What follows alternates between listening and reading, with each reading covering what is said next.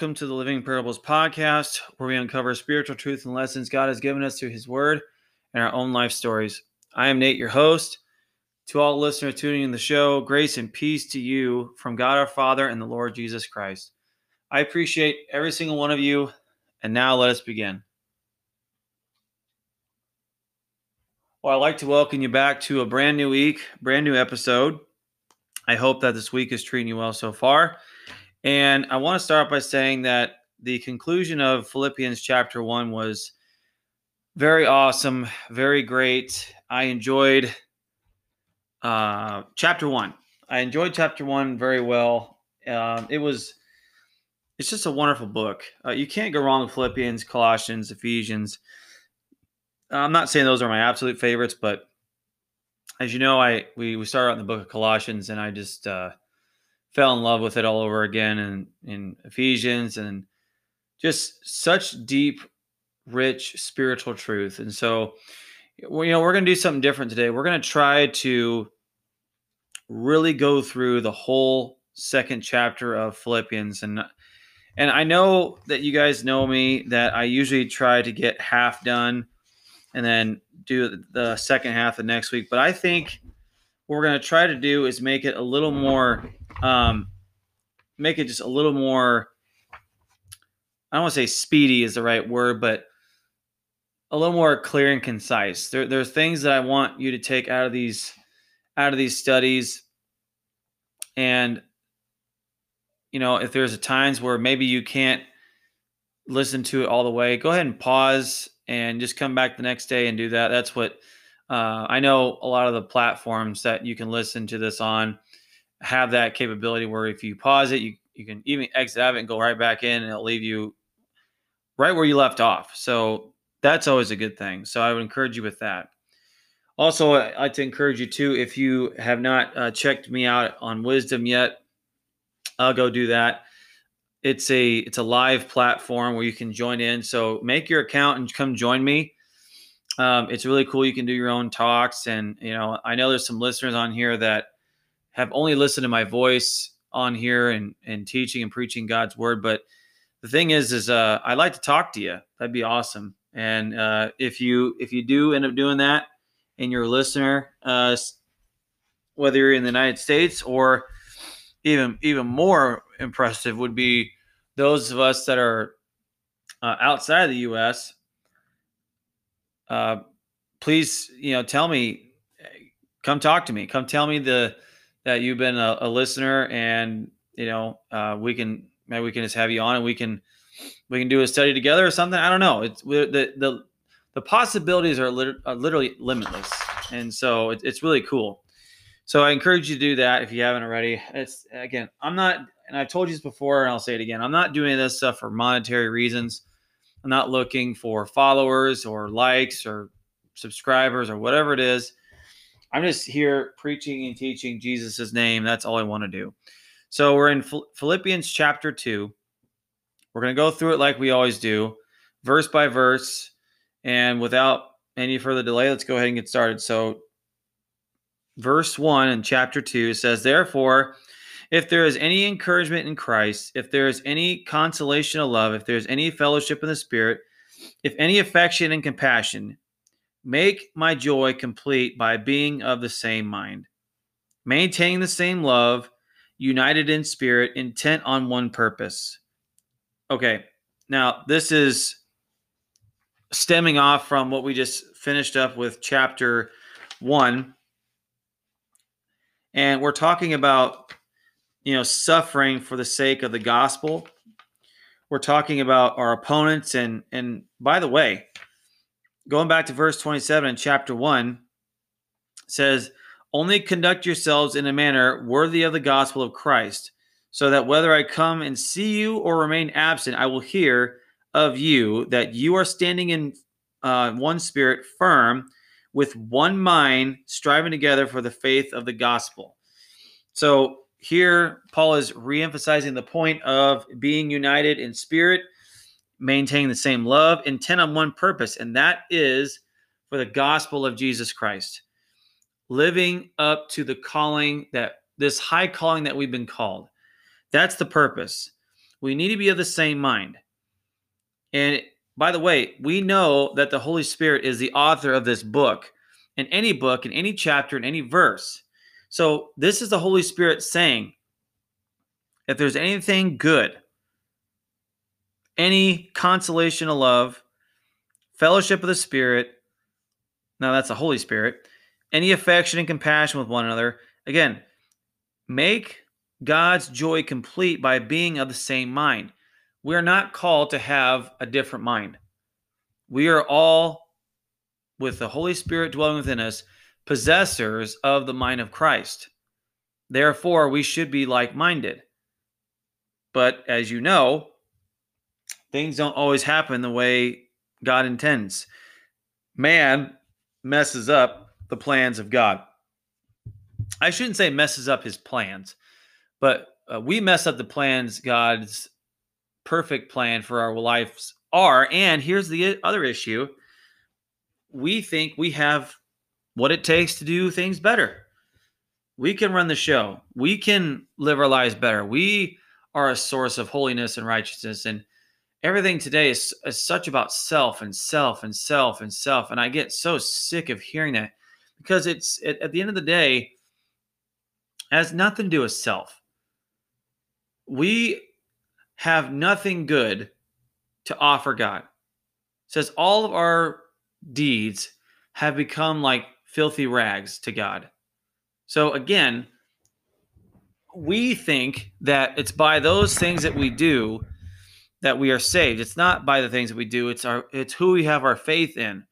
And that faith in Christ will then produce the good works.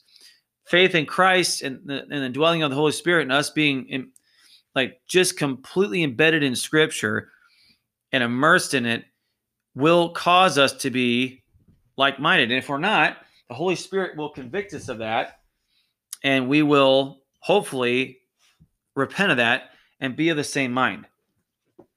So, as I am going through this study, we're seeing the same theme over and over again. And now, chapter two is, is very, very rich in theology, it's rich in practical life application things. And we are called to maintain the same love that we've been called by. And that's that agape love in 1 Corinthians 13. That's the kind of love we need to have with one another. And by maintaining that, it means to have, hold, or possess it.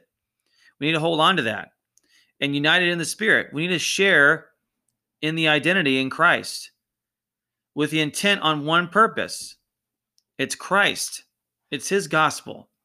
Now, verse three is I could just I could just honestly tell you just verses three and four we could literally just read those two and be done with this whole entire study. Or we can study it for hours and hours. And on, honestly, um, you've heard me say say and teach things on this before, but uh, because I love it so much, we're going to do it once again. Verse three, and we're going to do three and four. Do nothing from selfishness or empty conceit, but with humility of mind, regard one another as more important than yourselves. And then in verse 4, it says, Do not merely look out for your own personal interests, but also for the interests of others. See, here's the problem this world tells you and tricks you and coaxes you to be selfish. It tells you that you are the most important person on this planet and that all this goodness that you are wanting to do can flow from within yourself. You just got to tap into it. Uh, that that's uh, that's horse hockey. It really is. And I'll tell you that all these self-help people now, uh, they they talk a big game, but uh, they're honestly their their speaking is is is vanity. It's it's it it's all about self. And what does the Bible call us to do when it comes to self? It calls us to die to self, to take up our cross, to be crucified with Christ, to, put off the old self and its and its desires and its lusts that are headed to destruction. That doesn't sound to me like we need to be focusing on self. Maybe other people are reading the word differently than I am, but uh, when I'm reading it, it's it's crystal clear. And so I'm here to share with you that we must be humble in our minds, humbles in our hearts. And here's the other thing verse 3 do nothing from selfishness. Selfishness here is being self seeking for a person's own gain or empty conceit. That's pride without the basis of justification. That I can do things myself. I'm the most important person. Me, me, me, I, I, I. But it says, with humility of mind, which means lowliest of mind, regard one another as more important than yourselves. That more important means superior, a hold above. Do you do that with other people? Do you do that with other people? And then verse 4, which is a great tag team partner, says, Do not merely look out for your own personal interests. We must. Okay, don't get me wrong here. Sometimes we need to. But we must but more often than not, we need to be focused on others as well, but also for the interests of others. It isn't about all about you. And that is what's missing today.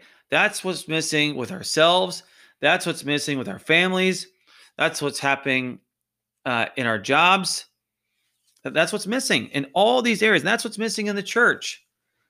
We have too too many people uh, jockeying for position and going into studies and thinking, "I'm right, I'm right, I'm right," and uh, let's let's in, in like in a Bible study, let's just see if my my knowledge is superior than yours, and I'm looking for the the next moment where I can shine and, and make myself look better than what I am. And I got news for you. It's not about that. It's not about that at all.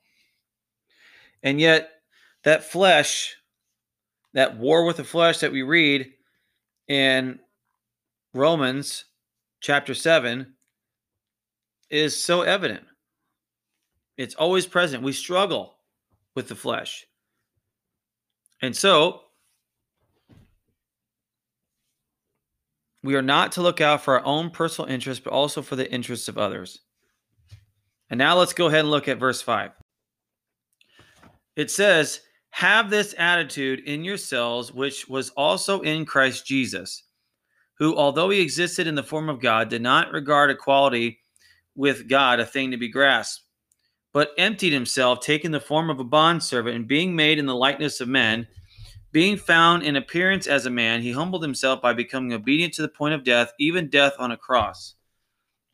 Now, God is telling us in verse 5, these first few words here in verse 5 have this attitude in yourselves, which is also in Christ Jesus. So we are to be uh, his disciples.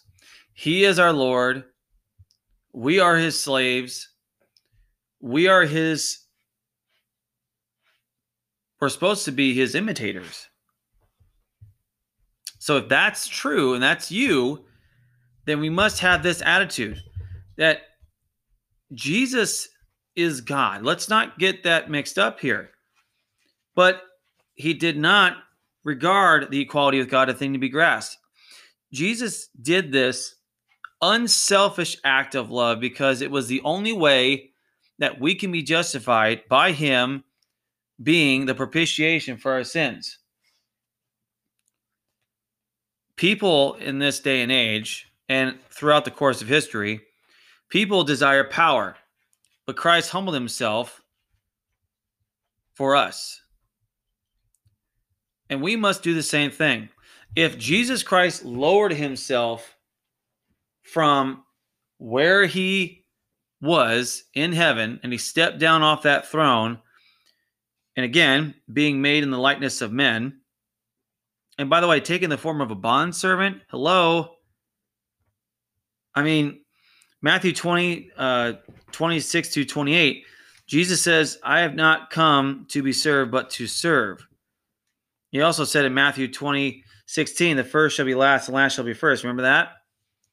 That's the kind of attitude that we need to have.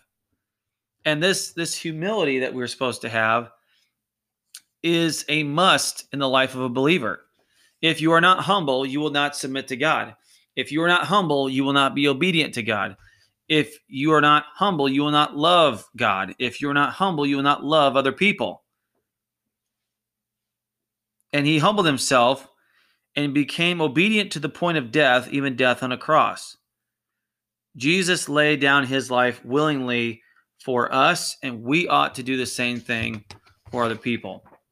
Verse 9 says, For this reason also God highly exalted him and bestowed on him the name which is above every name, so that at the name of Jesus every knee will bow of those who are in heaven and on earth and, and under the earth, and that every tongue will confess that Jesus Christ is Lord, to the glory of God the Father. So, um, this is very powerful. Jesus humbled himself, and then God exalted him. We are we are called to humble ourselves in the presence of God that he may exalt us at the appropriate time. So our our exaltation will not come necessarily in this life, but it is it is to come in the life to come. And here's the thing. God bestowed on him the name which is above every other name. So that at the name of Jesus, every knee will bow.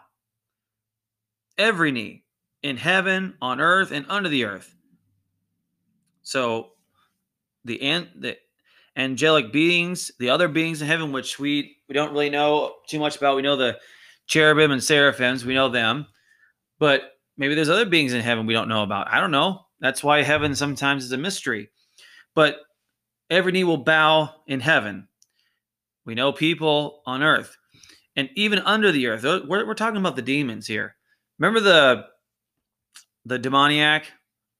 Remember that story where this demon was just causing a bunch of issues and they had to chain him up and he was screaming and howling and growling and all these things at, at night in, in the tombs and people were afraid of him.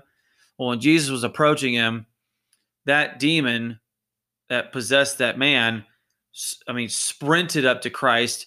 And what did he do? He didn't attack him he didn't scare him like you know in these scary movies because now nowadays uh, these movies are about demonic attacks and all these things like that and demons and stuff, which is uh, pretty uh, pretty shocking because that stuff is is a reality. However, going back to the story here, the demon did not come and go after Christ and attack him and anything else. He bowed down in reverence to him because Jesus didn't have to say anything. That's how reverent he is. Here's the thing why are the demons more reverent than we are? Why is that? I, I mean, you tell me. That's the problem. But you you mark my words that one day every knee will bow and every tongue will confess that Jesus is Lord. So you're either going to confess him on this earth as Lord or you're going to deny him on this earth. But when he, but when the day of Christ comes and he comes down from heaven like he said he will, and he has kept all of his promises, why would he not keep the promise of coming back? He's going to come back. We don't know the day, we don't know the hour, but he's going to come back. And when he does, every knee will bow and every tongue will confess that Jesus is Lord. So you're going to confess one way or another. So if you're listening to this and you're not a believer, your tongue will confess one of these days. So it's best to confess him now before it is too late. So, verse 12, it says, So then, my beloved, just as you have always obeyed, not as in my presence only, but now much more in my absence, work out your salvation with fear and trembling. Okay. Now, when we read, just as you have always obeyed, you need to ask the question is that me? Is that me? And here's the thing Paul is saying, not in my presence only, but now much more in my absence. It's easy to do the right thing when you're under a microscope. Think of this way when you are driving on in the country in the city, on the interstate, wherever it is you're driving, and you see a posted speed limit. Are you A, a person who drives underneath the speed limit, B, someone who drives the speed limit, or C, drives like maybe five miles over speed limit, or D, someone that goes over 10 or plus miles over the speed limit. I, I know you're you're squirming your seats right now, like, uh, yeah, that's um, I'm probably C, five miles over the speed limit. Okay, that's that's probably me. Now, what happens when a police officer is following you? Oh boy, we are using our signals. We are going back to the old days when we used to study how to be a, a good driver, going through driver's ed. We, I mean, we did, we do everything perfect. Matter of fact, we have cruise control on 30 miles an hour. you know, we have all those things. Why is that? Because the authority is watching us carefully. Now, Paul here was at that at one point in their presence. But it makes him overjoyed that they are obeying Christ and his words while he's absent from them. So that's that so that's what we need that we must do. And that, my friends, is integrity. It's when people are watching or not. And if you have trouble with obedience, get a brother or sister as an accountability partner. And if you see a brother or sister in the faith that is struggling, offer to be their accountability partner. Check in on them, get their number, talk to them. Now, I just say with the with the the man woman dynamic, you got to be careful with that. Okay, um, so maybe brother to brother, sister to sister type of thing. But I I I would honestly would advise you, encourage you to go out, seek somebody out, and try to be their accountability partner. If you're strong in the faith and they're not, you need to be there for them. So again, we are we are to be obedient, but here's the thing. Now, a lot of people get this verse confused, but it says to work out your salvation with fear and trembling. Now, this is honestly sanctification in which the transformation on the inside manifests itself on the outside. So we we reverently fear God. We and here's the thing. When I was a kid, I was not afraid of my father when I would step out of line. I wasn't afraid of him in that he was going to physically abuse me. Uh, but I didn't I didn't want to disappoint him. I didn't want to hurt him by being disobedient to him and his, his rules that were for my benefit. And yet, when he said to do something, I did it. Now, did I do everything perfectly? No, because we all fail and fall short. Don't get me wrong here. But um, we are to be obedient as a child would to a father. These are the things I'm saying to you. You need to go do them. And then you come back later and and kind of you ever you ever spy on your kids and it's just to see if they're doing the right thing and you know and you know that they have no idea they're so oblivious that they have no idea that you're watching them and you actually watch them they're actually following everything you said to the T and it makes you happy. And so again, we're to work out our salvation. That means we must be bearing the fruits of the Holy Spirit love, joy, peace, patience, kindness, goodness, faithfulness, gentleness, and self control. Now, there are many of those fruits that we struggle with. If you're struggling with those, pray on it. Ask God to help you go in the scriptures and find ways that you can produce those in your life. And ask God to give you opportunities to practice those. And you may fail. And that's, I'm not saying that's fine, but you're going to fail. But one day it's going to happen. Remember, sanctification is a process. It is a process. It takes time. And so I'm here to share with you, I'm in the same boat. And that's why it, I believe it's in Second uh, Corinthians. Talks about go, going from glory to glory. That's talking about sanctification. We go from glory to glory, and the, the deeper we go in Christ, the more spiritual mature we become. The more your eyes are open to the beauty, the magnificence of Scripture and its truths and promises, and you hold on to those so dear, um, as you would your own child when they're when they're born. There's been never been a more powerful moment in my life than when I held any of my children. And it, it, it that feeling never got old. And and here's a cool thing I want to share with you real quick. And some of you that have kids, you'll you'll already know this. But I'm going to share this with you just just for fun. When I had my last one, and you you'd think I know a lot about having kids because I've said this before. I have four, so you'd think I have a, a pretty good knowledge of kids and their all the processes through things. And so I was uh I was having issues with um at, at the uh, end of the pregnancy with Lindsay. Um, she had the baby, everything was great, he was fine. Um, here's the problem. Um, at the time, we were like I was worried, I should say, and I was worrying that was sinful, and I trust me, I repented of that. But she, uh, her blood pressure was pretty high.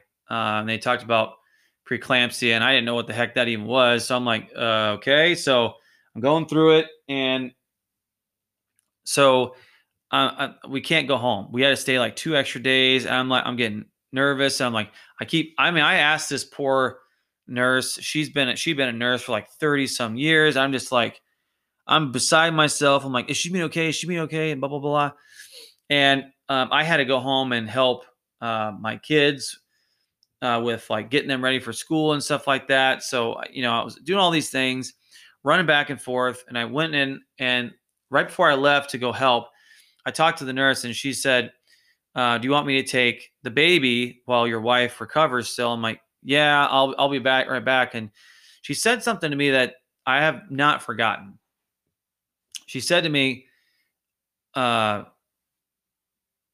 that's your baby crying. When you a little bit earlier and you were kind of wandering around and see where seeing where your son went.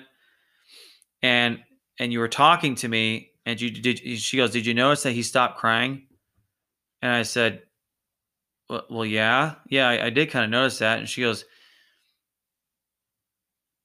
Your children know your parents' voice, and that is what calms them down. Here's what I'm trying to say to you right now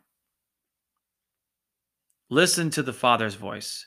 Now, is God speaking to you from heaven, trying to tell you things, some secret things that um, are out of this, out of the realm of Scripture? No. What I'm trying to tell you is in the in those moments, listen to the voice of God. And how do you listen to the voice of God?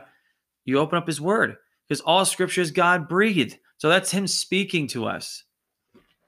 Now, speaking on that, verse 13, for it is God who is at work in you, both to will and to work for his good pleasure. Everything is for the glory of God. Now, listen to this, verse 14, do all things I want you to underline all things in your Bible right there in verse 14. All things without grumbling, which is another word for complaining, or disputing or arguing. So do all those things without complaining and arguing, so that you will prove yourselves to be blameless and innocent, children of God above reproach, in the midst of a crooked and perverse generation, among whom you appear as lights of in the world, holding fast the word of life so that in the day of Christ I will have reason to glory because I did not run in vain, nor toil in vain. But even if I am poured out as a drink offering upon the sacrifice and service of our faith, of your faith, I rejoice and share my joy with you all. You too, I urge you, rejoice in the same way and share with, or excuse me, share your joy with me. Okay, so don't complain, or argue, but we need to be, we need to prove ourselves to be blameless and innocent, children of God, above reproach, in the middle of this crooked and perverse generation. Why? because they all do those things. They all do those things. We and we need to appear as lights in this world. And we ought to be living such a pure and blameless life that we shine brilliantly as lights reflecting the true light. We need to pay attention very carefully to the word of life, which is Christ and his word. So that in the day of Christ, yeah, you know what? We did not run in vain and toil in vain. And Paul is saying in verse 17, if I am being poured out as a drink offering, a total surrender unto death by means of humility, that's what he's talking about there. Upon the sacrifice and service of your faith, I rejoice and share my joy with you all. You too, I urge you to rejoice in the same way and share your joy with me. So we need to rejoice with those who rejoice. You can find that in Romans 12 15. We mourn with those who mourn. We are to encourage one another as we journey on this narrow road together. And that's and that's and sometimes that's easy to do, and then sometimes that's really hard to do. But we know what we must not give up. We must always be pursuing the heart of God every single day of our lives. Verse 19 says, But I hope in the Lord Jesus to send Timothy to you shortly, so that I may also be encouraged when I learn of your condition. For I have no one else of kindred spirit who will genuinely be concerned for your welfare. So, who is he sending? He's saying this young guy, Timothy, because he is, there's no one else that Paul was like minded with. That what that's what it means to be in kindred spirit. And so in verse 20, with what high praise for Timothy. I mean, that's high praise. Find yourself someone with whom you are of kindred spirit. We are consumed with Christ, his word, obedient to him, and humble. That's who you need to look for, caring for the welfare of others and not just themselves. Find yourself that kind of person. Don't find for yourself people that will be yes men and yes women around you because those are a dime a dozen. Find yourself somebody who is rare. Find somebody who loves the Lord their God with all their heart, all their mind, all their soul, and all their strength. Find someone that is like that and attach yourself to that person to sharpen that iron because it, it's it's friends are we've lost that word and we've lost the meaning behind that and a true faithful friend and brother or sister in Christ is extremely rare to find. So if you do find one, make sure you're praying to God every single day that uh, that you're thankful for that person. I, I, will just share this with you. Um, I have a beloved brother in Christ, uh, Mike, who you have heard on this show before, and I've been on his, and he's the one that kind of showed me that wisdom app I talk about, and we are both on there. And here's the thing: he has over 400 followers on that platform. And every single milestone, whether it was he had like 40 like in two days, and then then like less than a week later, he had 100, and then 200, and then 300 and 400. So every time I would uh, I would see those things, I would screenshot it and then circle it, and then put some kind of a funny caption or whatever it is on it, and uh, I told him that he has he has this like gold status where he needs like a gold jacket and stuff. So, uh, but you know he and he does the same thing for me. He'll hop on my talks, he'll talk me up, and although I don't, you know, like I don't, I don't want, I don't really need that, but he does it anyway to kind of boost me up there, which I am extremely grateful for. And and and we're both like minded in those things. We're both like minded. We're both deep in the scriptures. We both talk about the scriptures now, do we talk about Jesus 24 hours a day? No. I mean, uh, the vast majority of our conversations do, but we we talk about sports and family and all these things like that. So, you know, that's the thing. There's there's there's a balance, but it's mostly in Christ. Find yourself somebody of kindred spirit who will genuinely be concerned for your welfare. That's that's what we're talking about. Verse 21 says, For they all seek after their own interest. You know, and, and it says, not those of Christ Jesus. Find yourself to have somebody in your life that seeks after the interests of Christ and not just their own. You know, people in the church can be like this, which leads to, it leads me to say this that we must preach humility as found in this chapter very, very diligently. Because humility doesn't seek after its own interest. We already read that earlier in this chapter in verses three and four. But we need to be, we as ourselves, not finding someone else that needs a, in our corner that's going to back us up, being kindred spirit like this, but we must not seek after our own interest, but the interest of Christ. Verse 22 says, But you know of his proven worth that he served with me in the furtherance of the gospel like a child serving his father. Talk about Timothy. Therefore, I hope to send him immediately as soon as I see how things go with me. So that's what he's going to do for the believers and Philippi. And 20, verse 24, and I trust in the Lord that I myself also will be coming shortly. Paul trusted his Savior. He trusted the Lord. You can find that in both verses 19 and 24. He trusts in the Lord. Verse 25 says, But I thought it necessary to send you to Epaphroditus, my brother and fellow worker and fellow soldier, who is also your messenger and minister to my need. You know, fellow soldier here just really stands out to me because soldiers go into the trenches with other soldiers. They're they're they're in the they're on the battlefield. They're on the front line. A close brotherhood that is unbreakable for life. Going through extremes will draw people closer than the good times will.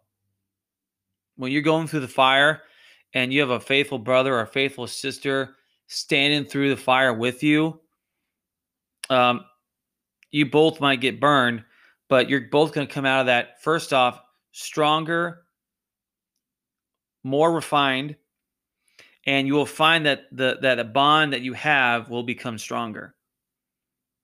That's powerful stuff. You know, and you need to be you need to be an Epaphroditus to someone. Be a fellow soldier and minister to others' needs. That's what you need to be. Verse 26 Because he was longing for you all and was distressed because you had heard that he was sick. So Epaphroditus was sick for indeed he was sick to the point of death, but God had mercy on him, and not on him only, but also on me, so that I would not have sorrow upon sorrow. I'll just say this.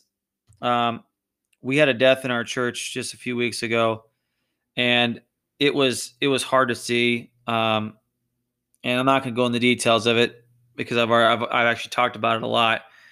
But uh, basically, uh, one of our church members was slumped over in their car we had a police officer that goes to our church to try to uh, resuscitate him. Uh, the authorities came. They tried working on him, and they did everything in their power. And we're sitting there praying and that praying and praying that God would that He would save his life. You know, what do you what do you pray for in those moments? We prayed and prayed and prayed, and you know what? God decided to call him home. Now, is God less good because He took him home? Absolutely not. Because what did we what did we read last week? Do you remember? Well, I'm gonna take you back to it because I have my notes sitting right in front of me, and I want and I want to get this absolutely right. So here, in Philippians 1:21, for to me to live is Christ and to die is gain. There it is. Paul had a, Paul had a desire to, to depart and be with Christ, which was far better. It is. And you know, we we pray that God would have mercy on this situation, and you know, in this situation, He did not. And you know, this talk what's this part here about Epaphroditus here. This is talking about God's sovereignty. Our last breath isn't by chance, but by the will of God. So when someone takes their final breath, that is his will. It is their last moment, and that's what he is ordained to be. Now, God had mercy also on Paul because because of his closeness with Epaphroditus, as he says in verse 27 in the middle here, and not on him only, but also on me. So God had mercy on Paul as well because so that I would not have sorrow upon sorrow.